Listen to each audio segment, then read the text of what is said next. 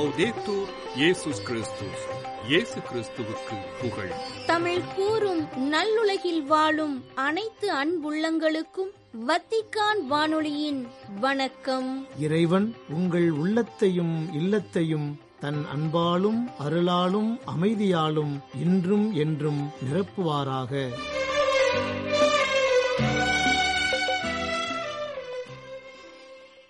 அன்பு உள்ளங்களே வத்திக்கான் வானொலி இன்று உங்களுக்கு வழங்கவிருப்பவை தடம் தந்த தகைமை விவிலிய தேடல் மற்றும் செய்திகள்.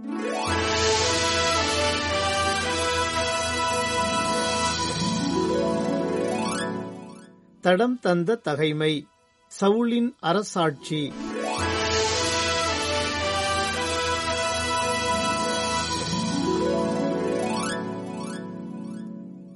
சவுல் இஸ்ரேல் மீது ஆட்சி செலுத்தி மோவாபியர் அம்மோனியர் ஏதோமியர் சோபா மன்னர்கள் பெலிஸ்தியர் ஆகிய சுற்றிலும் இருந்த எதிரிகள் அனைவருக்கும் எதிராக போர் தொடுத்தார்.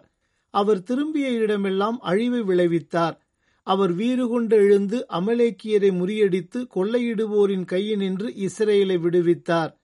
சவுலுக்கு பிறந்த புதல்வர் யோனத்தான் இஸ்வி மல் சிசுவா அவருடைய இரு புதல்வியரின் பெயர்களாவன மூத்தவள் மேராபு இளையவள் மீகாள் சவுலின் மனைவி பெயர் அகினோவாம். அவர் அகிமாசின் மகள். சவுலின் சிற்றப்பா நேரின் மகன் அப்பேனர் படைத்தலைவனாக இருந்தான். சவுலின் தந்தை கீசும். அப்பனேரின் தந்தையான நேரும் அபியேலின் புதல்வர். சவுலின் வாழ்நாள் முழுவதும் பெலிஸ்தியரோடு கடும் போர் நடந்து வந்தது. வீரனையும் வலியவனையும் கண்டபோது சவுல் அவர்கள் எல்லாரையும் தம்மோடு சேர்த்துக் கொள்வதுண்டு.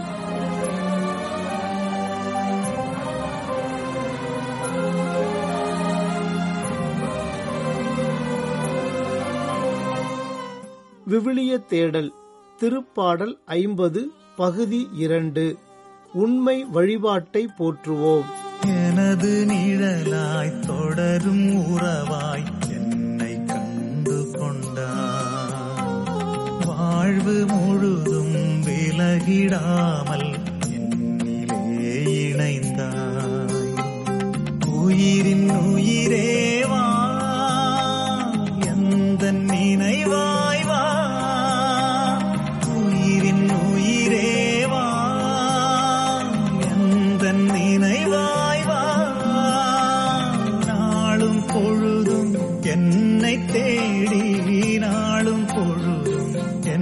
என்னை தேடி நீயும் உடனிருந்தாய். அன்பானவர்களே கடந்த வார நமது விவிலிய தேடலில் கடவுளே என்றுமுள்ள நீதிபதி என்ற தலைப்பில் ஐம்பதாவது திருப்பாடலில் ஒன்று முதல் ஆறு வரை உள்ள இறைவார்த்தைகள் குறித்து தியானித்தோம். இவ்வாரம் அதனை தொடர்ந்து வரும் ஏழு முதல் பதிமூன்று வரை உள்ள இறைவார்த்தைகள் குறித்து தியானிப்போம். இப்போது அவ்வார்த்தைகளை அமைதியான மனதுடன் வாசிக்க கேட்போம். என் மக்களே கேளுங்கள். நான் பேசுகின்றேன். இஸ்ரேலே உனக்கு எதிராய் சான்று கூறப் போகின்றேன். கடவுளாகிய நானே உன் இறைவன். நீங்கள் கொண்டு வரும் பலிகளை முன்னிட்டு நான் உங்களை கண்டிக்கவில்லை. உங்கள் எரிபலிகள் எப்போதும் என் முன்னிலையில் உள்ளன. உங்கள் வீட்டின் காளைகளையோ உங்கள் தொழுவத்தின் ஆட்டுக்கிடாய்களையோ நான் ஏற்றுக்கொள்வதில்லை. ஏனெனில் காட்டு விலங்குகளெல்லாம் என் உடைமைகள். ஓர் ஆயிரம் குன்றுகளில் மேயும் கால்நடைகளும் என்னுடையவை. குன்றத்து பறவை அனைத்தையும் நான் அறிவேன். சமவெளியில் நடமாடும் யாவும் என்னுடையவை. எனக்கு பசி எடுத்தால் நான் உங்களை கேட்கப் போவதில்லை. ஏனெனில் உலகும் அதில் நிறைந்துள்ள யாவும் என்னுடையவையே. எருதுகளின் இறைச்சியை நான் உண்பேனா? ஆட்டுக்கிடாய்களின் குருதியை குடிப்பேனா? கடவுளுக்கு நன்றி பலி செலுத்துங்கள். உன்னதற்கு உங்கள் நேர்ச்சைகளை நிறைவேற்றுங்கள். துன்ப வேளையில் என்னை கூப்பிடுங்கள். உங்களை காத்திடுவேன். அப்போது நீங்கள் என்னை மேன்மைப்படுத்துவீர்கள். பிரியமானவர்களே இன்று நாம் தியானிக்கும் இத்திருப்பாடலின் ஏழு முதல் பதினைந்து வரை உள்ள இறைவசனங்கள் தான் தெரிந்து கொண்ட இஸ்ரேல் மக்களுக்கு எதிராக வழங்கப் போகும் கடவுளின் நீதி தீர்ப்பாகவே அமைந்துள்ளது என்பதை இதனை வாசிக்கும்போது நம்மால் அறிந்து கொள்ள முடிகின்றது. ஆக மனிதர் மீதான கடவுளின் நீதி தீர்ப்புகள் அவர்தம் மதியற்றதனத்தின் விளைவாகவே அமைகின்றன என்பது திண்ணமாய் விளங்குகிறது. அவ்விதத்தில் மனிதரின் இந்த மதியற்றதனத்திற்கு காரணம் என்ன? எம்மாதிரியான மனநிலை மனிதரை இத்தகையதொரு நிலைக்கு தள்ளுகின்றது. உண்மையில் கடவுள் மனிதரிடமிருந்து எதை விரும்புகின்றார்? அவருடைய எதிர்பார்ப்புகள் எவை என்பதையெல்லாம் குறித்து தியானிக்க இன்றைய நமது விவிலிய தேடல் நமக்கு உதவுகின்றது. ஜெர்மனி வரலாற்றின் இருண்ட காலத்தில் மூளைச்சலவை செய்யப்பட்ட கும்பல் அப்பாவி கடை உரிமையாளர்களின் ஜன்னல்களில் கற்களை எரிந்து உடைத்தனர். பொது இடத்தில் பெண்கள் மற்றும் குழந்தைகளை கொடூரமாக அவமானப்படுத்தினர். அப்போது தியேத்திரிச் பொன்ஹோபர் என்ற இளங்குரு ஒருவர் சர்வாதிகாரத்தின் இத்தகைய அட்டூழியங்களுக்கு எதிராக பகிரங்கமாக பேசத் தொடங்கினார். பல ஆண்டுகளாக மக்களின் மனதை மாற்ற முயற்சித்த பின்னர் பொன்ஹோபர் ஒரு மாலை வேளையில் வீடு திரும்பிய போது அவர் கைது செய்யப்பட்டு சிறையில் அடைக்கப்பட்டார். அவர் சிறையில் இருக்கும்போது கவிஞர்கள் சிந்தனையாளர்களின் நாடாக விளங்கிய ஜெர்மனி கோழைகள் வஞ்சகர்கள் குற்றவாளிகளின் கூடாரமாக எப்படி மாறியது என்பதை பற்றி சிந்திக்கத் தொடங்கினார். இறுதியில் பிரச்சனையின் ஆணிவேர் தீமையல்ல மதியற்றதனம் என்ற முடிவுக்கு வந்தார். சிறையிலிருந்து வெளிவந்த அவரது புகழ்பெற்ற கடிதங்களில் தீமையை விட மதியற்ற தனம்தான் நன்மைக்கு மிகவும் ஆபத்தான எதிரி என்று போன்ஃபோவர் வாதிட்டதை அறிய முடிந்தது.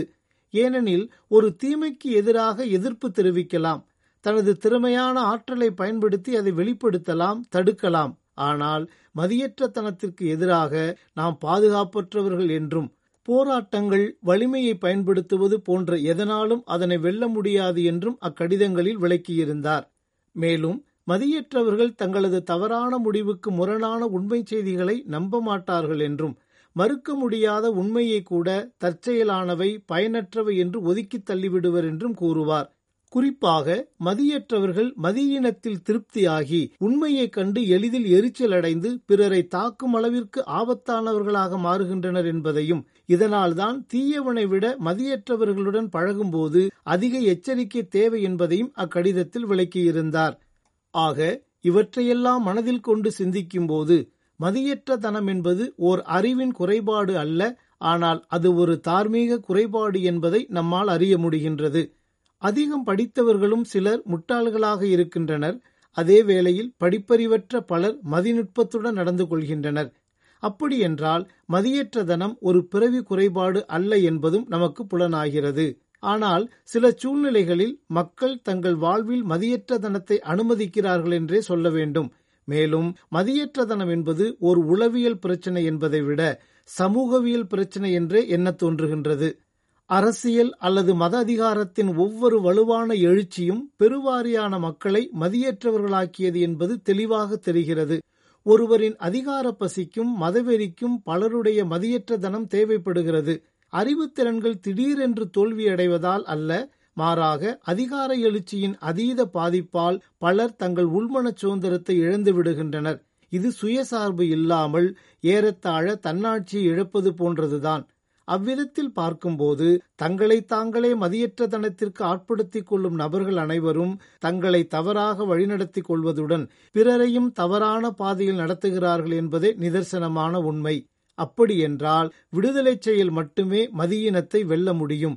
அறிவுரைகள் அல்ல முதலில் புறவிடுதலை. அதற்கு பிறகே பெரும்பாலான சந்தர்ப்பங்களில் உண்மையான அகவிடுதலை சாத்தியமாகிறது என்பதை நாம் உணர வேண்டும். இன்றைய உலகின் ஆன்மீக வாழ்விலும் இந்த மதியற்ற தனம் நிலவுவதை பார்க்கின்றோம். இதனை இன்னும் எப்படி சொல்லலாம் என்றால் கடவுளின் உண்மை இயல்பை புரிந்து கொள்ளாத நிலை அதாவது நாம் வணங்கும் கடவுள் பலியை விரும்பும் கடவுள். ஆகவே நாம் எத்தனை விதமான தவறுகளையும் பாவங்களையும் செய்தாலும் கடவுளுக்கு பலிகள் செலுத்துவதன் வழியாக நாம் அதனை போக்கிவிடலாம் என்ற மதியற்ற தனத்தை நம் காலத்து ஆன்மீகவாதிகள் பலர் கொண்டுள்ளனர்.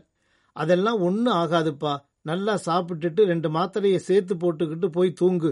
எல்லாம் சரியாயிடும் என்று விருந்துகளின் போது நீரிழிவு நோயாளர்களிடம் பலர் சொல்ல கேள்விப்பட்டிருக்கின்றேன். அதே வேளையில் இதனை புரிந்து கொள்ளாது அப்படி செய்பவர்கள் சில நேரங்களில் மரணித்து போவதும் உண்டு. ஆக இப்படித்தான் செய்வதையெல்லாம் செய்துவிட்டு பலி கொடுத்து விட்டால் போதுமென்ற தவறான மனப்பான்மை அன்றைய இஸ்ரேல் மக்களிடமும் விளங்கியது என்பதை நாம் திருவிவிலியத்தின் பல இடங்களில் காண்கின்றோம். இஸ்ரேல் மக்களின் குருக்கள் பலரின் முறையற்ற வாழ்க்கை மற்றும் பலிகள் யாவும் கடவுளின் உள்ளத்தை நொறுக்கியது மட்டுமன்றி அவரது மனவேதனைகளையும் அதிகப்படுத்தின. கடவுள் இஸ்ரேல் மக்களின் இரண்டு முக்கியமான செயல்களை கண்டித்தார். முதலாவது அவர்களின் அர்த்தமற்ற நோன்பை கண்டித்தார். உண்மையான நோன்பின் அர்த்தத்தை புரிந்து கொள்ளாத அவர்களின் மதியற்ற தனம்தான் அதற்கு முக்கிய காரணம். இப்போது அப்பகுதியை வாசிப்போம். ஒருவன் தன்னை ஒடுக்கிக் கொள்ளும் நாளையா நான் உண்ணா நோன்பின் நாளாக தெரிந்து கொள்வது? ஒருவன் நாணலைப் போல தன் தலையை தாழ்த்தி சாக்கு உடையையும் சாம்பலையும் அணிந்து கொள்வதா எனக்கு ஏற்ற நோன்பு? இதையா நீங்கள் நோன்பு என்றும் ஆண்டவருக்கு உகந்த நாள் என்றும் அழைக்கின்றீர்கள் என்று கடிந்து கொள்ளும் கடவுள் கொடுமைத் தலைகளை அவிழ்ப்பதும் நுகத்தின் பிணையல்களை அறுப்பதும் ஒடுக்கப்பட்டோரை விடுதலை செய்து அனுப்புவதும் எவ்வகை நுகத்தையும் உடைப்பதுமன்றோ நான் தேர்ந்து கொள்ளும் நோன்பு? பசித்தோருக்கு உங்கள் உணவை பகிர்ந்து கொடுப்பதும் தங்க இடமில்லா வறியோரை உங்கள் இல்லத்திற்கு அழைத்து வருவதும் உடையற்றோரை காணும்போது அவர்களுக்கு உடுக்க கொடுப்பதும் உங்கள் இனத்தாருக்கு உங்களை மறைத்துக் கொள்ளாதிருப்பது மன்றோ நான் விரும்பும் நோன்பு என்று உண்மையான நோன்பின் வழிமுறைகளை எடுத்துக்காட்டுவதையும் காண்கின்றோம். இத்தகையதொரு மனநிலை அன்று மட்டுமல்ல இன்றும் நம்மிடத்தில் காணப்படுகிறது என்பதை நம்மால் மறுக்க முடியுமா? குறிப்பாக இப்போது தவக்காலத்தை தொடங்கவிருக்கும் நாம் எத்தகைய உண்ணா நோன்பு நம்மிடத்தில் நிலவ வேண்டும் என்பதை குறித்து இந்நாட்களில் சிந்திப்போம். இரண்டாவதாக கடவுள் இஸ்ரேல் மக்களின் பலிகளை வெறுக்கிறார். காரணம் இவையும் அர்த்தமற்ற முறையில் கடவுளுக்கு ஒப்புக் கொடுக்கப்பட்டன எதையும் செய்துவிட்டு பலி ஒப்பு கொடுத்தாலே போதும் என்ற மதியற்ற தனமே அவர்களிடத்தில் நிலவியது. அதனால்தான் இவைகளை கடவுள் கீழ்கண்டவாறு கண்டிக்கிறார். உங்கள் திருவிழாக்களை நான் வெறுத்து அருவருக்கிறேன் உங்கள் வழிபாட்டு கூட்டங்களில் எனக்கு விருப்பமே இல்லை. எரிபலிகளையும் தானிய படையல்களையும் எனக்கு நீங்கள் செலுத்தினாலும் நான் ஏற்க மாட்டேன். கொழுத்த விலங்குகளை நல்லுறவு பலிகளாக செலுத்தும் போது நான் ஏறெடுத்தும் பார்க்க மாட்டேன். என் முன்னிலையில் நீங்கள் இரைச்சலிட்டு பாடும் பாடல்களை நிறுத்துங்கள். உங்கள் வீணைகளின் ஓசையை நான் கேட்க மாட்டேன். மாறாக நீதி வெள்ளமென பொங்கி வருக நேர்மை வற்றாத ஆறாக பாய்ந்து வருக. ஆக இப்படித்தான் இஸ்ரேல் மக்களின் இத்தகைய அர்த்தமற்ற வழிபாடுகளுக்கு எதிராக கடவுள் தனது நீதி தீர்ப்புகளை வெளிப்படுத்துகின்றார் என்பதை அவரது இறைவார்த்தைகள் வழியாகவே வெளிப்படுத்துகின்றார். குறிப்பாக நீங்கள் கொடுக்கும் எதுவும் எனக்கு தேவையில்லை. காரணம் உலகும் அதில் நிறைந்துள்ள யாவும் என்னுடையவையே என்று கூறும் கடவுள் கடவுளுக்கு நன்றி பலி செலுத்துங்கள் உன்னதற்கு உங்கள் நேர்ச்சைகளை நிறைவேற்றுங்கள் துன்ப வேளையில் என்னை கூப்பிடுங்கள் உங்களை காத்திடுவேன். அப்போது நீங்கள் என்னை மேன்மைப்படுத்துவீர்கள் என்று எடுத்துரைப்பதன் வழியாக எது தேவையில்லாத ஆன்மீகம் என்பதையும் எது தேவையான ஆன்மீகம் என்பதையும் தெளிவாக எடுத்துரைப்பதை பார்க்கின்றோம். ஆகவே அன்பு நிறைந்தவர்களே கடவுளை பெருமைப்படுத்தும் அவருக்கு மனமகிழ்வை தரும் உண்மை வழிபாட்டை எப்போதும் போற்றுவோம். அதற்கான இறையருளுக்காக இந்நாளில் இறைவனிடம் மன்றாடுவோம். இதயம் எழுப்பும் ஓசை கூட அறிந்திடும். தீமைகள் மூடும் ஒலியை கூட உனது உணர்வும் புரிந்திடும். குந்தன் வரும்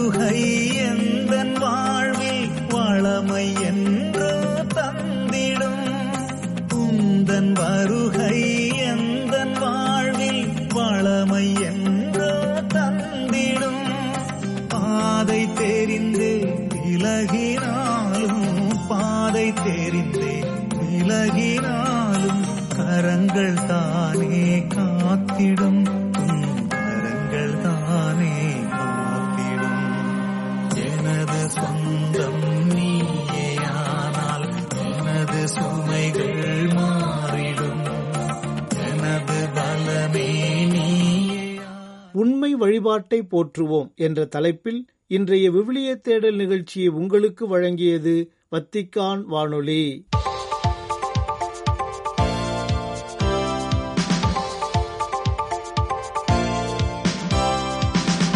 செய்திகள். வட இத்தாலியில் உள்ள வெனிஸ் நகருக்கு ஏப்ரல் மாதம் இருபத்தி எட்டாம் தேதியன்று ஒருநாள் திருத்தூது பயணத்தை திருத்தந்தை பிரான்சிஸ் அவர்கள் மேற்கொள்ள உள்ளதாக அறிவிக்கப்பட்டுள்ளது. வெனிஸ் நகரின் கத்தோலிக்க சமுதாயத்தை சந்திக்கச் செல்லும் திருத்தந்தை அதன் ஒரு பகுதியாக அந்நகரில் இடம்பெறவுள்ள அறுபதாவது அனைத்துலக கலை கண்காட்சி அரங்கையும் சென்று பார்வையிடுவார். இரண்டாண்டிற்கு ஒருமுறை இடம்பெறும் இந்த கலை கண்காட்சி அரங்கில் திருப்பிடமும் என்னுடைய கண்களோடு என்ற தலைப்பில் ஏழை மக்களின் மனித உரிமைகளை வலியுறுத்தும் நோக்கத்துடன் அரங்கம் ஒன்றை நிறுவ உள்ளது. எல்லா பகுதிகளிலும் வெளிநாட்டவர் என்ற தலைப்புடன் வெனிஸில் ஏப்ரல் இருபதாம் தேதி முதல் நவம்பர் இருபத்தி நான்காம் தேதி வரை இடம்பெறவுள்ள உலக கலை கண்காட்சியில் உலகில் கலந்துரையாடல் கலாச்சாரத்தையும் மனிதாயுமான நடவடிக்கைகளையும் ஊக்குவிக்கும் நோக்கத்தில் அரங்கம் ஒன்றை திறக்க உள்ளது திருப்பிடம். வெனிஸில் இக்கண்காட்சி அரங்கிற்கு சென்று பார்வையிட உள்ள திருத்தந்தை பிரான்சிஸ் அவர்கள் வெனிஸ் பெருமறை மாவட்ட விசுவாசிகளையும் சந்தித்து உரை வழங்க உள்ளார். கிறிஸ்தவ தியான முயற்சிகள் உடல் ஆரோக்கியத்திற்கான விடுமுறை காலம் அல்ல மாறாக மீண்டும் பிறப்பெடுப்பதற்கான காலம் என பிப்ரவரி பதிமூன்று இச்செவ்வாய்க்கிழமையன்று வெளியிட்ட ஒரு புத்தகத்திற்கு முன்னுரை எழுதியுள்ளார் திருத்தந்தை பிரான்சிஸ். முதலில் கடவுளுக்கு உரியவர்கள் திருத்தந்தையுடன் தியானம் செய்தல் என்ற தலைப்பில் ஆஸ்டன் இவழே என்பவரின் நூலுக்கு முன்னுரை வழங்கியுள்ள திருத்தந்தை பிரான்சிஸ் அவர்கள் அதில் தங்கள் வாழ்வை குறித்து அறிந்து கொள்ளும் போராட்டத்தில் ஒவ்வொரு கிறிஸ்தவரும் ஈடுபட வேண்டியுள்ளது என்பதை தன் வாழ்க்கை அனுபவங்கள் வழி புனித லயோலா இஞ்ஞாசியார் தெளிவாக தெரிந்து கொண்டார் என்பதை தன் முன்னுரையின் துவக்கத்தில் குறிப்பிடுவதோடு கடவுள் தன் இல்லத்தை நம் இதயங்களில் அமைத்துக் கொள்ள உதவ நமக்குள்ளேயே நாம் மேற்கொள்ளும் போராட்டமே இது என மேலும் தெரிவித்துள்ளார். இறைவனின் அன்பு இவ்வுலகின் அனைத்து சக்திகளையும் விட பலம் வாய்ந்தது என்பதை ஏற்கனவே இயேசுவின் மரணத்திலும் உயிர்ப்பிலும் நிரூபிக்கப்பட்டுள்ள போதிலும் அந்த வெற்றியை நம்மிடம் தக்க வைத்துக் கொள்ள நம் போராட்டங்கள் தேவைப்படுகின்றன என்பதையும் சுட்டிக்காட்டியுள்ளார் திருத்தந்தை. தங்களின் குரல் செய்மடுக்கப்படும் என்ற ஆழமான நம்பிக்கையில் ஜெபித்து வருவோருக்காக நாமும் நம் ஜெபங்களை இறைவனை நோக்கி எழுப்புவோம் என்ற விண்ணப்பத்தை விடுத்துள்ளார் திருத்தந்தை பிரான்சிஸ். இறைவேண்டல் ஆண்டை திரு அவை சிறப்பித்து வரும் இவ்வேளையில் இறைவேண்டல் ஆண்டு என்ற ஹேஷ்டாக்குடன் பிப்ரவரி பதிமூன்று செவ்வாய்க்கிழமையன்று தன் டுவிட்டர் குறுஞ்செய்தியை வெளியிட்டுள்ள திருத்தந்தை இவ்வுலகின் பல நிகழ்வுகள் மக்கள் அமைதியிலும் மகிழ்விலும் வாழ்வதற்கு தடையாக இருக்கின்றன என்ற கவலையை வெளியிட்டுள்ளதோடு இறைவன் தங்கள் குரலுக்கு செய்மடுப்பார் என்ற நம்பிக்கையுடன் அவரை நோக்கி குரல் எழுப்பும் மக்களுக்கு இறைவன் செவிசாய்க்க வேண்டும் என அவரை நோக்கி அம்மக்களின் சார்பாக நம் ஜெபங்களை எழுப்புவோம் என அனைவரையும் விண்ணப்பித்துள்ளார். பனிரண்டு ஆண்டுகளுக்கு முன்னர் இரண்டாயிரத்தி பனிரெண்டாம் ஆண்டு பிப்ரவரி மாதம் முன்னாள் திருத்தந்தை பதினாறாம் பெனடிக்ட் அவர்களால் துவக்கப்பட்ட திருத்தந்தையின் டுவிட்டர் பக்கத்தில் இதுவரை ஆங்கிலத்தில் ஐயாயிரத்தி முன்னூறு குறுஞ்செய்திகள் வெளியிடப்பட்டுள்ளன. இவ்வாண்டு தவக்காலத்தின் துவக்க நாளான திருநீற்று புதனன்று மாலை ரோம் நகரின் புனித ஆன்சல்ம் கோவிலிலும் புனித சபீனா பசிலிக்காவிலும் திருவழிபாட்டுச் சடங்குகளை நிறைவேற்றவுள்ளார் திருத்தந்தை பிரான்சிஸ். பிப்ரவரி பதினான்கு புதன் மாலை நான்கு முப்பது மணிக்கு ரோம் நகர் அவந்தினா எனும் இடத்தில் அமைந்துள்ள புனித ஆன்சல்ம் கோவிலிருந்து பாவ மன்னிப்பு பவனியை வழிநடத்த உள்ள திருத்தந்தை பவனியின் இறுதியில் மாலை ஐந்து மணிக்கு புனித சபீனா பசிலிக்காவில் திருநீற்று புதன் திருப்பலியை நிறைவேற்றி மறைவுரை வழங்குவார். இவ்வாண்டு மார்ச் முப்பத்தி ஓராம் தேதி இயேசுவின் உயிர்ப்பு விழாவிற்கு நம்மை தயாரிக்கும் விதமாக பிப்ரவரி பதினான்கு புதனன்று தவக்காலம் துவங்குவதை முன்னிட்டு திருத்தந்தை பிரான்சிஸ் அவர்கள் அந்நாளில் திருநீற்று புதன் வழிபாட்டை தலைமையேற்று நடத்துவார். உலகிலிருந்து ஏழ்மையை அகற்றல் சமூக வளர்ச்சியையும் சமூக நீதியையும் முன்னேற்றுதல் ஒவ்வொரு மனிதனின் ஒன்றிணைந்த மனித முன்னேற்றத்தை பெறுதல் ஆகியவைகளில் திருப்பிடம் எப்போதும் உறுதியான அர்ப்பணத்துடன் செயல்படுவதாக ஐநா கூட்டத்தில் அறிவித்தார். ஐநாவிற்கான திருப்பிடத்தின் நிரந்தர பார்வையாளர் பேராயர் கப்ரியலே காச்சா ஏழ்மையை அகற்றுவது குறித்த இரண்டாயிரத்தி முப்பதாம் ஆண்டிற்கான திட்டத்தின் விதிகளை எவ்விதம் செயல்படுத்துவது மற்றும் அதன் முன்னேற்றம் குறித்து ஐநாவில் இடம்பெற்ற சமூக வளர்ச்சி அவையின் அறுபத்தி இரண்டாவது கூட்டத்தில் உரையாற்றிய திருப்பிட பிரதிநிதி பேராயர் காச்சா அவர்கள் சமூக வளர்ச்சியையும் சமூக நீதியையும் குறித்த பணிகளில் எவரும் ஏழைகள் மீதான சமூகத்தின் கடமையை முதலில் நினைவில் கொள்ள வேண்டும் என்ற விண்ணப்பத்தை முன்வைத்தார். மனிதகுல முன்னேற்றத்திற்கு கல்வியின் முக்கியத்துவத்தையும் தன் உரையில் எடுத்துரைத்தார் பேராயர் காச்சா. இத்துடன் வத்திக்கான் வானொலியின் தமிழ் ஒலிபரப்பு நிறைவு பெறுகின்றது. நன்றி வணக்கம்.